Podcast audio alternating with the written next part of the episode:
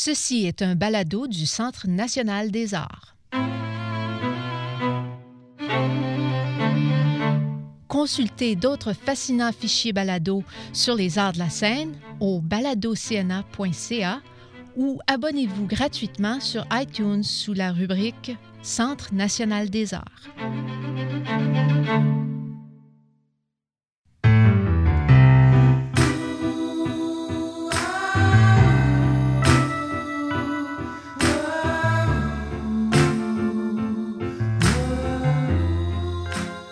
Bonjour et bienvenue à la balado au cœur de la musique d'ici. Mon nom est Xavier Forget, producteur associé de CNA Présente. Au cœur de la musique d'ici vous propose des entretiens avec des musiciens canadiens sur des sujets variés comme la vie de tournée et les artistes qui les ont inspirés. Joignez-vous à nous tous les mois pour une nouvelle entrevue.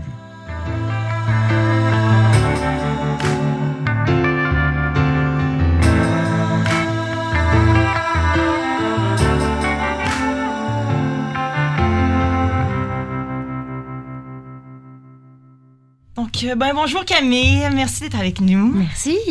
Donc, inévitablement, tu as fait de la route pour venir ici à Ottawa aujourd'hui. Ouais. Première question qu'on pose à tout le monde, qu'est-ce que tu as écouté dans la voiture, dans la vanne pour t'en venir ici? C'est très rare, mais j'ai pas... D'habitude, on porte vraiment une attention particulière à qu'est-ce qu'on écoute. OK. Puis cette fois-ci, je sais pas pourquoi, mais il y avait... Chacun était comme dans sa petite bulle. Ouais. La seule chose qu'on a écoutée particulièrement, c'était des B-sides de Radiohead. Oh. Ouais. Okay. Mais d'habitude, il y a comme un souci de faire une playlist. Ah, puis là, je check mon téléphone, je suis comme, okay, qu'est-ce qui va plaire à la gang pour la prochaine chanson? Mais là, cette fois-ci, on a comme laissé rouler un peu la musique. Ouais, c'est ça. Vous faites pas un truc chacun pour soi d'habitude. Hein? Non, c'est ça. D'habitude, on est plus en gang. Grosse semaine pour toi. Oui. T'es ici pour ton projet solo, KROY. Mais quand même, on peut pas passer sous le silence que hier, t'as lancé l'album de Deception Bay avec Milk and Bone. Exact. Grosse semaine. Comment tu gères des semaines comme ça? Je te dirais que, en général, j'appréhendais beaucoup cette soirée-là parce que c'est quand même... C'est un lancement. On a travaillé beaucoup sur cet album-là. Puis c'est comme l'accomplissement d'une grosse année de travail. Ouais. Mais en même temps, le fait qu'on faisait pas de spectacle au lancement a tout changé. OK. C'était la comme un cocktail fois. Ou même pas 3-4 chansons. Là. Même pas. Okay. Puis justement, au début, les gens autour de nous n'étaient pas sûrs de cette formule-là, mais puis c'est la première fois que je le faisais, un lancement sans performance. J'ai toujours fait des spectacles complets pour mes lancements. Okay. Puis là, on s'est dit, on n'est pas prête. Si on fait un spectacle pour le lancement, il sera pas bon. OK. Il va être... moins bon que ce qu'on pourrait leur offrir dans un mois. Alors, si on fait une performance pour les médias, on va sentir qu'on n'est pas vraiment true to ourselves. Ouais. Fait que on a décidé de faire plus comme un vernissage. Ouais, donc, on invitait les gens à venir nous rejoindre. Il y avait un étage où l'album jouait en boucle. Okay. On a fait des petites salles d'écoute pour les gens avec des beanbags, des couvertes par terre, pour que les gens puissent comme écouter l'album plus attentivement. Puis en bas, il y avait des DJ qui jouaient pour les gens pour qu'ils puissent faire le party jusqu'à plus d'heure. C'est cool. Ouais, fait que ça a vraiment été, je pense, le lancement le plus fun que j'ai jamais fait parce que j'avais pas à me stresser. J'avais juste à comme être là, apprécier le moment, puis vivre ça avec les gens. Mais t'as raison, souvent, on réalise pas à quel point c'est stressant arriver au lancement parce que il y a 1000 choses à penser, 1000 entrevues, mais en plus, effectivement, il faut performer. Exact. Donc, puis souvent pour la première fois. Ouais. Fait que c'est beaucoup trop de stress, je trouve, à mettre sur une personne pour une soirée, là. Exact. Puis les gens ne réalisent pas toujours que même si ça fait un an que tu travailles sur les chansons, il y a une immense différence, probablement surtout dans votre style musical aussi. Puis j'imagine que c'est la même chose dans ton projet solo aussi. Il y a une immense différence entre créer les chansons en studio puis les choix qu'on doit faire aussi. Puis ça, ces choix-là que tu fais, que ce soit en solo ou en duo, à quel moment ça arrive? Est-ce qu'à un moment donné, vous allez en salle en répète, puis là, vous décidez ce que vous gardez pas? On peut pas tout garder de tous les sons, de tous les rythmes, de tout, je sais pas. Pour le live, ça? Ouais. Tu sais, il y a des choix. Ouais, c'est comme difficile à faire. Ouais. Puis avec Milk and Bone, c'est comme plus simple vu qu'on est seulement deux. Oh ouais. Fait qu'on tranche quand même rapidement sur... Il y a des sons qu'on peut pas garder.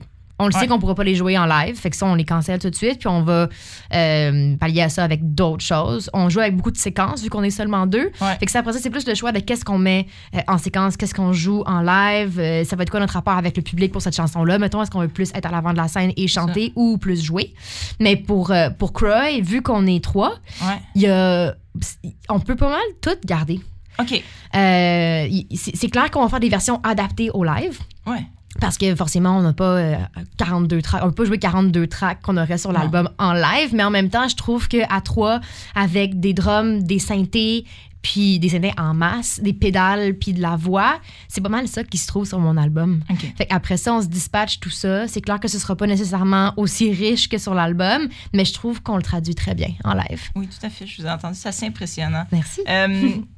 Top. Je t'ai entendu parler dernièrement... aussi le manque de temps. Là, je veux dire, à un moment donné, il y a un manque de temps. Quand on fait de la musique, on ne réalise pas toujours. Les gens s'imaginent peut-être que les musiciens ont énormément de temps, là, mais entre les voyagements, puis les entrevues, puis les emails, ou peu importe, comment est-ce que... la création, ça prend du temps.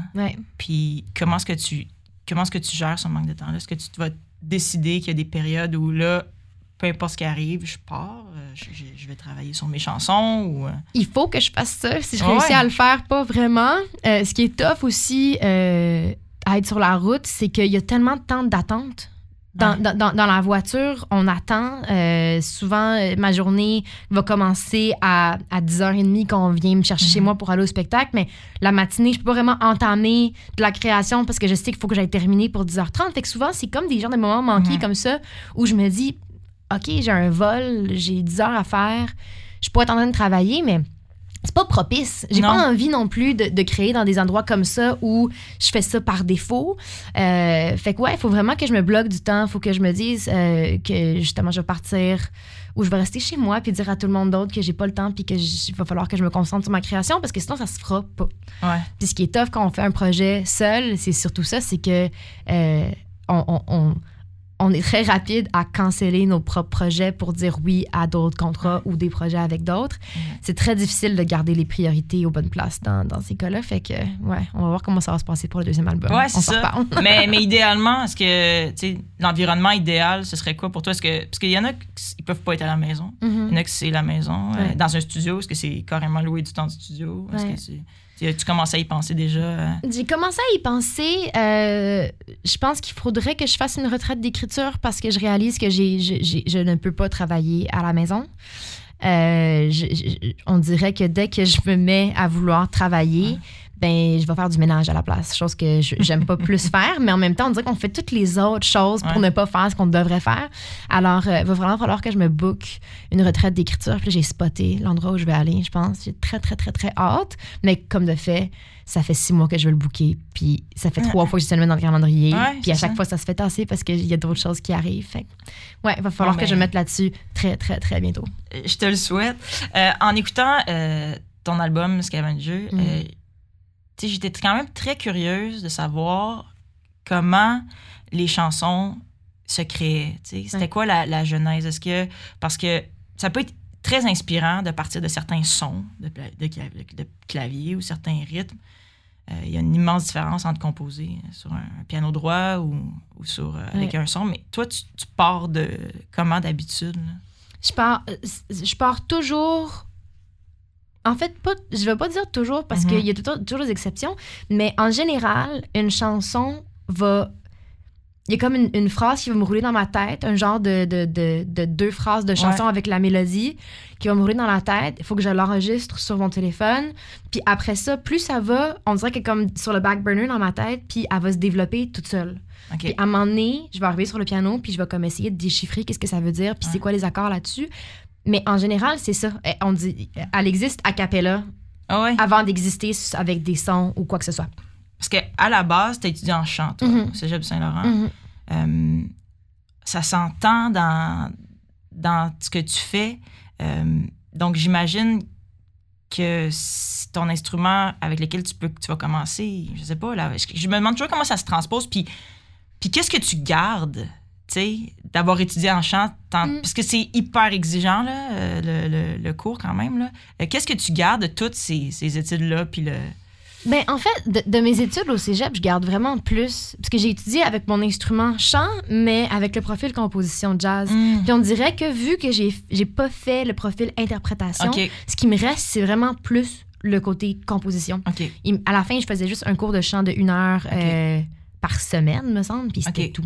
Fait qu'on dirait que ce qui me reste, c'est vraiment plus le côté harmonique puis juste le knowledge général Mais je pense que le fait que je compose mes chansons dans ma tête en premier, ça n'a pas rapport avec ça, ça a plus rapport avec... En fait, je sais pas. Mais... J'aime commencer avec quelque chose avec une spontanéité, je pense. Ah ouais. C'est là que je trouve le starting point le plus franc puis le plus authentique. Fait que j'aime ça. Quand j'ai une phrase qui me tourne dans la tête, je me dis « OK, ça, c'est vrai ». J'ai pas essayé de trouver une chanson en pianotant en me disant « OK, là, je vais écrire Fait qu'on dirait que j'aime ça, parce que après ça, ce que je mets autour, je vais toujours me rapporter à ce moment-là où ça me tournait dans la tête. Comment je me sentais, pourquoi j'avais besoin de me répéter cette phrase-là. Ouais. Qu'est-ce que ça voulait dire? Ouais, c'est des fois, il y a quelque chose que tu veux dire, ça se dit en une phrase. Uh-huh. Généralement, c'est signe que tu as une chanson. Ouais. On réalise pas toujours aussi à quel point tu peux avoir le meilleur riff de guitare, le meilleur rythme, mais si tu as une mélodie accrocheuse, tu as vraiment quelque chose là, au niveau de la voix, ben, c'est ça qui va faire un hit.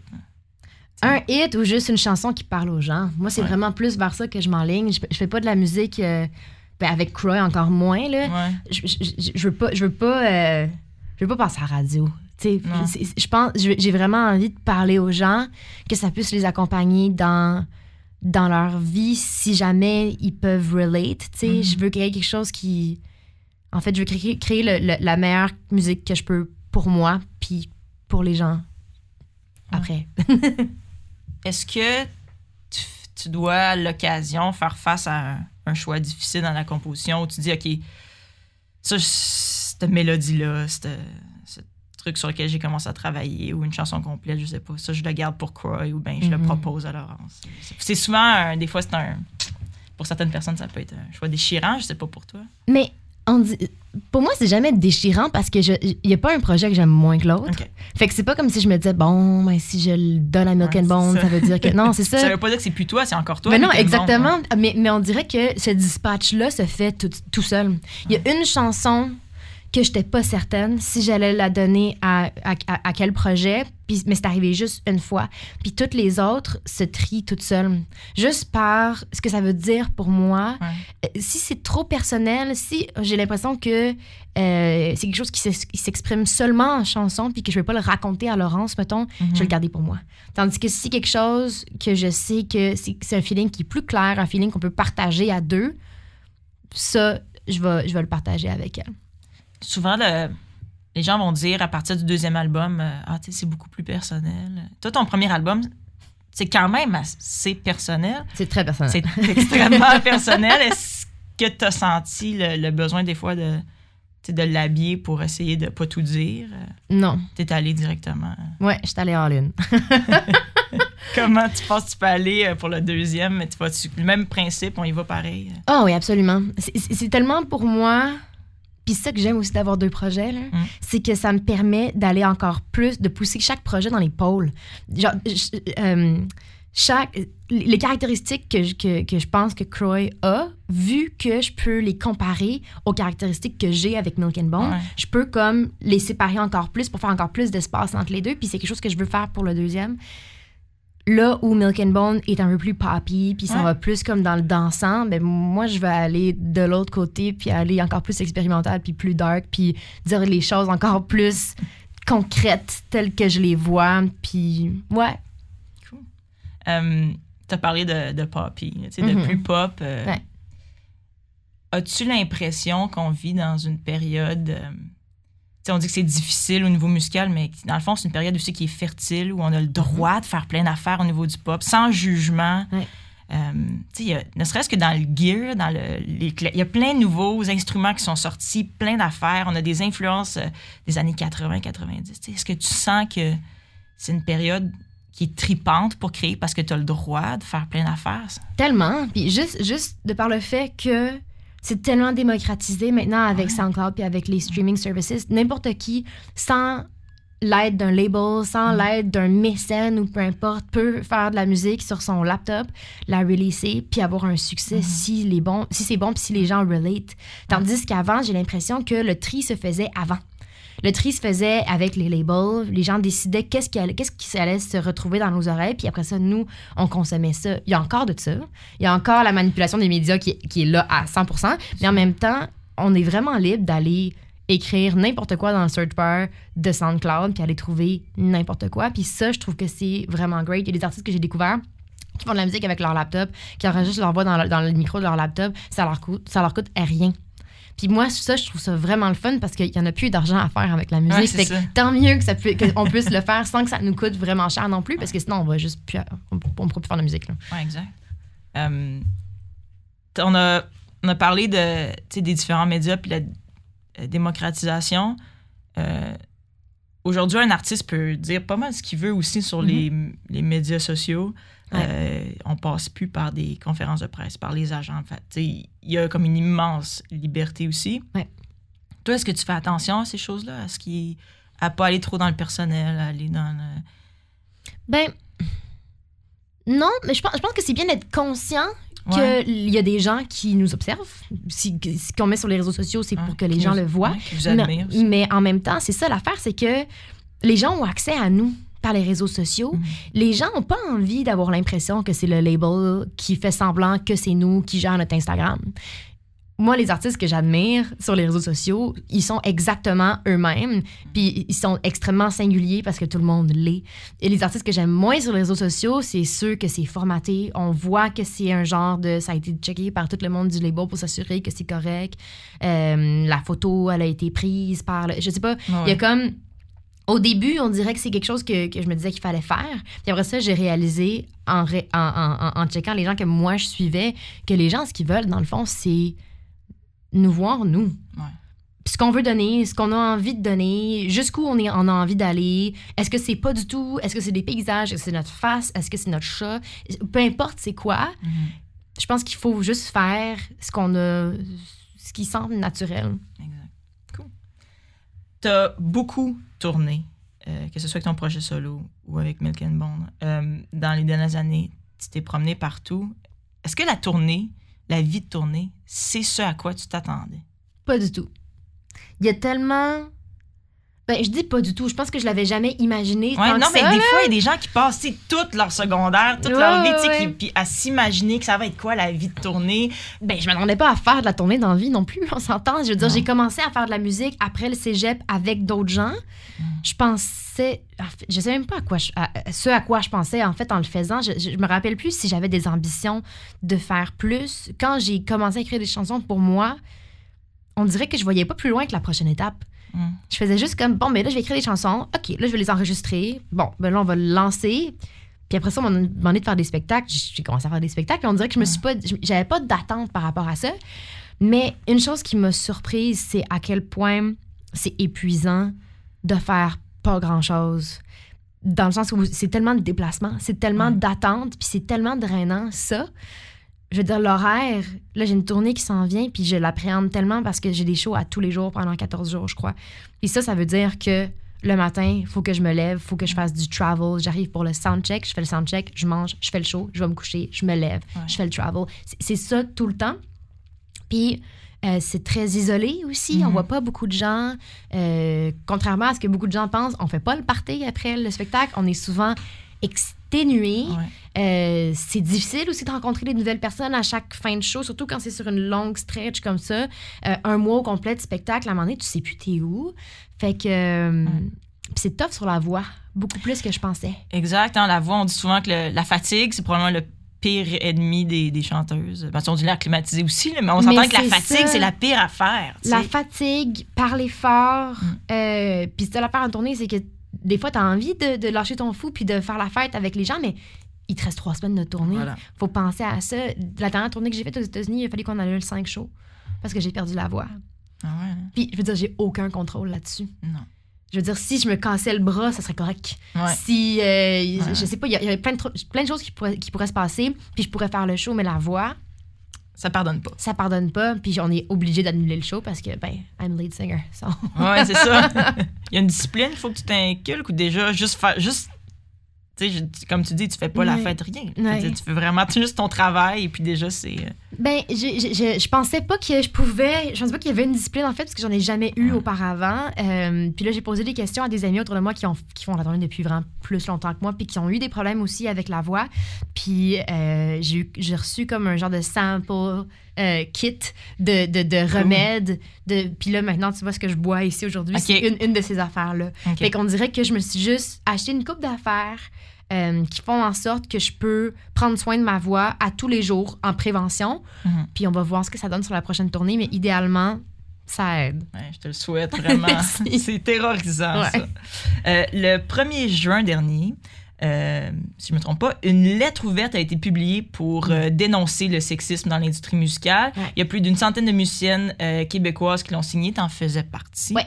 À la fin de la lettre, on dit « Souhaiter ouvrir la discussion sur le sujet pour trouver des solutions. » 7 mois plus tard, c'est sûr que les choses n'ont pas dû changer tant que ça, mais si on va sur 2 mots, discussion puis solution, as-tu eu des discussions intéressantes là-dessus avec du monde? Beaucoup de discussions intéressantes. Je pense qu'on est encore vraiment dans le stade de la discussion où c'est encore un peu fermé.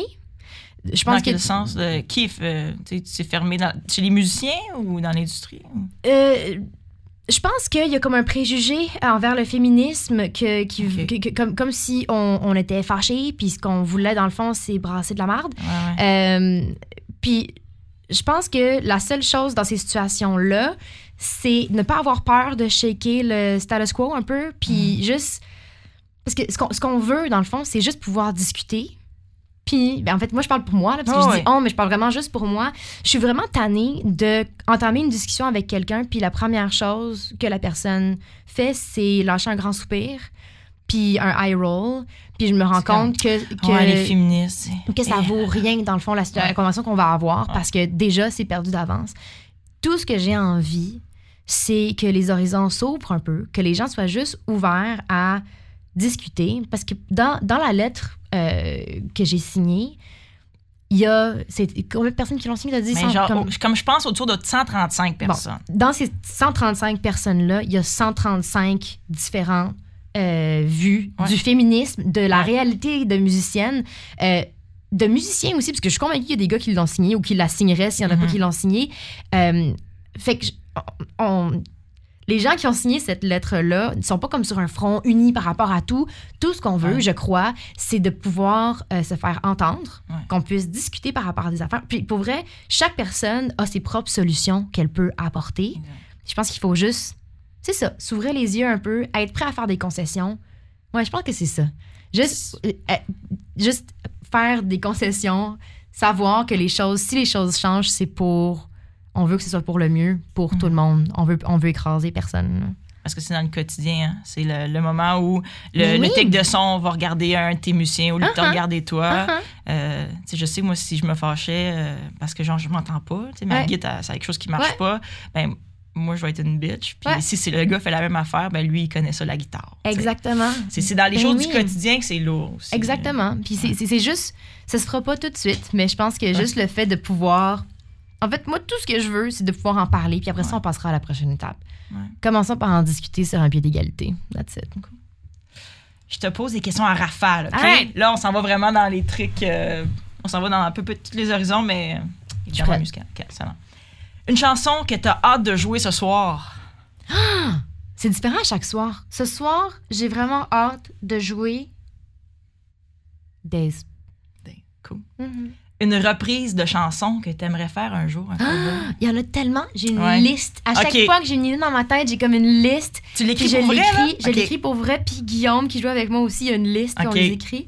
Puis, qu'est-ce que j'ai noté récemment? Je me disais, ce serait... Ben, en fait, j'ai un projet depuis un petit bout. Puis ça, c'est une des choses qu'on disait tantôt. J'ai de la difficulté à prioriser mes propres projets. Je veux faire un EP de cover de ABBA. Oh my God, cool! Mm-hmm. C'est comme un de mes bands préférés. J'aime tellement leur songwriting, puis j'ai l'impression qu'ils pourraient être transposés dans n'importe quel style. Fait que j'ai envie de prendre leur songwriting puis le rendre dark. Fait que ça, c'est dans mes projets. Ah, cool! On commence avec The Winner Takes It All. C'était une chanson. Ouais. OK, on commence avec The Winner Takes It All. Un instrument de musique ou une bébelle ou du gear que t'as acheté qui t'a... Mais vraiment, là, ça servait à rien, finalement. Ah, j'en ai tellement. T'achètes-tu beaucoup d'affaires? T'es-tu toujours tentée d'essayer le nouveau 808, la nouvelle affaire, le nouveau... Je suis toujours tentée d'essayer. Je suis vraiment moins pire qu'avant sur l'achat. Maintenant, on dirait que, vu que ce que j'aime devient de plus en plus cher, j'ai l'impression. On dirait que quand j'étais au cégep, j'achetais tout parce que c'était tout autour de comme de 40 à 60 $, des bébelles. Fait que j'achetais toutes ces affaires-là, puis moi, je m'en servais jamais. Maintenant, quand j'achète du gear... Je me renseigne un minimum. OK. Fait que j'ai fait moins d'erreurs maintenant, mais je m'étais acheté un Chaos Later au cégep. Puis j'ai vraiment joué avec pendant 6 jours, non-stop. Puis après ça, il a ramassé la poussière dans un bac quelque part. Mais pour 6 jours, ça a été le fun. Ben, que pour un 10$ par jour, je pense que c'est correct. Un spectacle que tu as vu qui t'a marqué? Qu'est-ce que j'ai vu récemment qui m'a marqué? Ah, c'est tough, ça. Parce qu'il y a beaucoup de spectacles que j'apprécie. Ça peut être il y a longtemps, là, mais ça fait... Ouais. Mais qui m'a marqué... Ben, je dirais le show de Sufjan Stevens quand il a fait Carrie and Lowell. Okay. C'était vraiment au début de sa tournée, puis j'avais tellement écouté cet album-là déjà. Je l'écoute encore énormément aujourd'hui. Puis le show était pas si bon que ça, mais j'ai trouvé ça tellement, tellement hot de voir un artiste comme ça au début de sa tournée, encore en train de se poser des questions. Je sais pas, j'ai trouvé ça vraiment rafraîchissant parce que je me suis dit, OK, ce spectacle-là, dans 2 semaines, ça va être fini, il va être canné, il va être locké, puis genre, tout le monde va être en confiance sur la scène. Mais là, on a comme un genre de petit glimpse de encore quelque chose en mouvance. Puis j'avais trouvé ça vraiment cool. Mais la musicienne en toi peut apprécier l'inachevé, tu sais, le processus aussi. Mais c'est ça que je trouvais le fun, je pense, parce que je le sais pertinemment qu'une fois que le spectacle est comme, c'est ça, locké, en place, puis qu'on a confiance, il y a quand même une petite magie qui est plus là. T'es-tu à job tout le temps quand tu vas voir un show? Moi, j'ai de la difficulté à décrocher souvent, là, à juste apprécier, à juste vivre le moment. Est-ce que je pense ça va des éclairages au... Je pense que je suis en mode scout plus que comme ça à job. Je suis plus en des analyse. Petites choses. Moi, c'est ça que je veux dire. C'est ça que je veux dire dans le sens que genre, c'est pas que t'apprécies pas le moment, mais il y a des... Tu vas aller capter des petites affaires, tu sais, parce que c'est ton métier toi aussi. Mais je réalise que si je suis debout pour un spectacle, je suis vraiment plus comme ça dans l'analyse. Puis si je suis assise, on dirait qu'il y a quelque chose en moi qui se laisse aller. Ah, c'est drôle, on aurait pu penser que c'est le contraire, hein, mais non, c'est cool. Non, c'est ça, mais on dirait que je suis plus comme au cinéma, puis on dirait que mon esprit se met plus à off, puis je suis plus apprécié vraiment quand je suis assise. Puis debout, on dirait que c'est aussi plus propice aux gens qui discutent, là, aux gens au bar en arrière, qui parlent, tout ça. Puis ça m'enlève le focus complètement du spectacle. Fait, puis je suis pas du genre à arriver 3 heures avant les portes. Fait que souvent, je suis en arrière de la salle quand j'écoute un spectacle. Fait que, dans les différents instruments que tu utilises, ton son de clavier comme préféré là, que tu utilises souvent, le nom. Le nom? Ouais. Y a-tu des noms ou des numéros? Ou... Ouais. Mon preset sur mon DX de Reface de Roland, il est... j'en ai 2 que j'aime bien, mais je vais nommer le Cloudpad. Cloudpad? OK. Mm-hmm. Cool. Je l'aime beaucoup. L'instrument de tes rêves, là, pour lesquels... Je suis vraiment une fan de petites gogosses. OK. Tu sais, il n'y a pas un instrument que je me dis, tu sais, tel modèle de telle chose. Comme, je pense pas. Je pense... J'aime ça... Faire le tour de... Ben, en fait, parce que mon instrument, c'est le synthé, right? Fait qu'il n'y a pas comme une guitare que je me dis, comme, OK, celle-là, à un moment donné, je vais afford ça.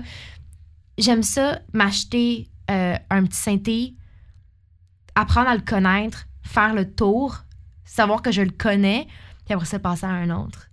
Fait que, je sais pas, on verra. Mais pour l'instant, j'ai pas de comme instrument dont j'ai vraiment envie. J'ai comme ma petite gang autour de moi qui me plaît, là. Cool. T'as une chanson qui s'appelle « All ». Là, nous... Je fais la joke à chaque fois quand je suis au comme chat. Mais j'espère... Mais j'imagine que c'est pas, ça parle pas pantoute la ville de Hull. Non, mais à chaque fois je le dis parce que c'est quand même drôle. Ben non, mais c'est Hull comme coque de bateau. Oui, c'est ça. Ouais. On était pas sûrs dans l'équipe. Moi, j'avais comme des sérieux doutes en écoutant les paroles. Selon toi, là, ben, ou bien qu'est-ce que t'aimerais vraiment qu'on retrouve à chaque fois dans une loge? Qu'est-ce qui manque des fois? Il manque souvent du vin.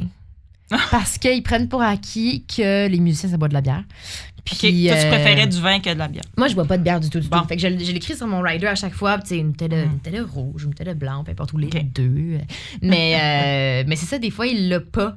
Puis ça, des fois, c'est pas grave non plus. Là, mais j'aime ça. Comme entre le soundcheck puis le spectacle, prendre un petit verre de vin, c'est toujours le fun. Puis une chose, tant qu'à y être, que j'aimerais qu'on abolisse dans les loges, c'est les bouteilles d'eau. Eh oui. Je trouve que ça part à part. On est tous des humains indépendants qui sont capables de d'avoir une gourde avec eux. Il y a de l'eau dans chaque loge. Il n'y a pas de problème avec ça. Ça me donne mal au cœur quand je vois des caisses de bouteilles d'eau qui sont là. Faut que ça devienne, les musiciens, il faut que ça devienne maintenant une façon de fonctionner. On arrive avec notre guitare, nos fils et notre bouteille d'eau. Absolument. C'est fini. Puis refuser que les salles nous fournissent des bouteilles d'eau, je pense que c'est une action qu'on peut poser juste pour l'environnement, là. C'est un petit geste qu'on peut poser, là. Faisons-le. J'ai déjà connu des salles qui étaient un peu cheap. C'est vraiment pour les questions financières, ils ne voulaient pas nous donner des bouteilles d'eau, fait que c'était des verres d'eau. Sur la scène, on était 8, poum, poum, poum, les verres d'eau. Ben oui, c'est clair. Dans le public. Une gourde, ça change tout. Oui, tu as raison. Écoute, en terminant, qu'est-ce qu'on peut te souhaiter pour ton projet solo ou bien pour Milk and Bone? Pour 2018, qu'est-ce qu'on peut te souhaiter? De ne pas perdre la voix sur la route, première chose. Puis du temps, que je priorise mon temps d'écriture personnelle pour finalement pouvoir mettre ensemble toutes les petites bribes de chansons que j'écris puis écrire un deuxième album pour KROY. Cool. Merci beaucoup. Merci. Camille. Bon show ce soir. Merci beaucoup.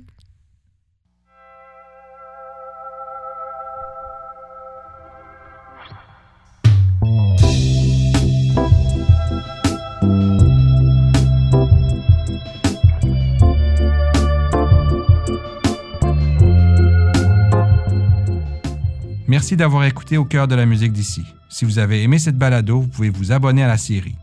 Nous vous invitons également à suivre CNA Présente sur Facebook et sur notre site web au cna-nac.ca/présente.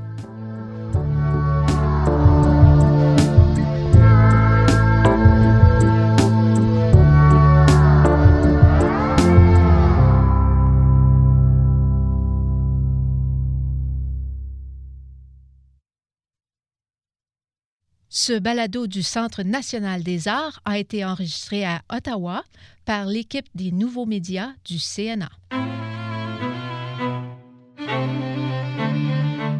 Écrivez-nous à baladocna@gmail.com. Vos commentaires et vos questions sont pour nous très précieux. N'oubliez pas, consultez le site web baladocna.ca pour voir d'autres fascinants fichiers balado du CNA ou abonnez-vous gratuitement sur iTunes sous la rubrique « Centre national des arts ». Le Centre national des arts du Canada vous dit à la prochaine.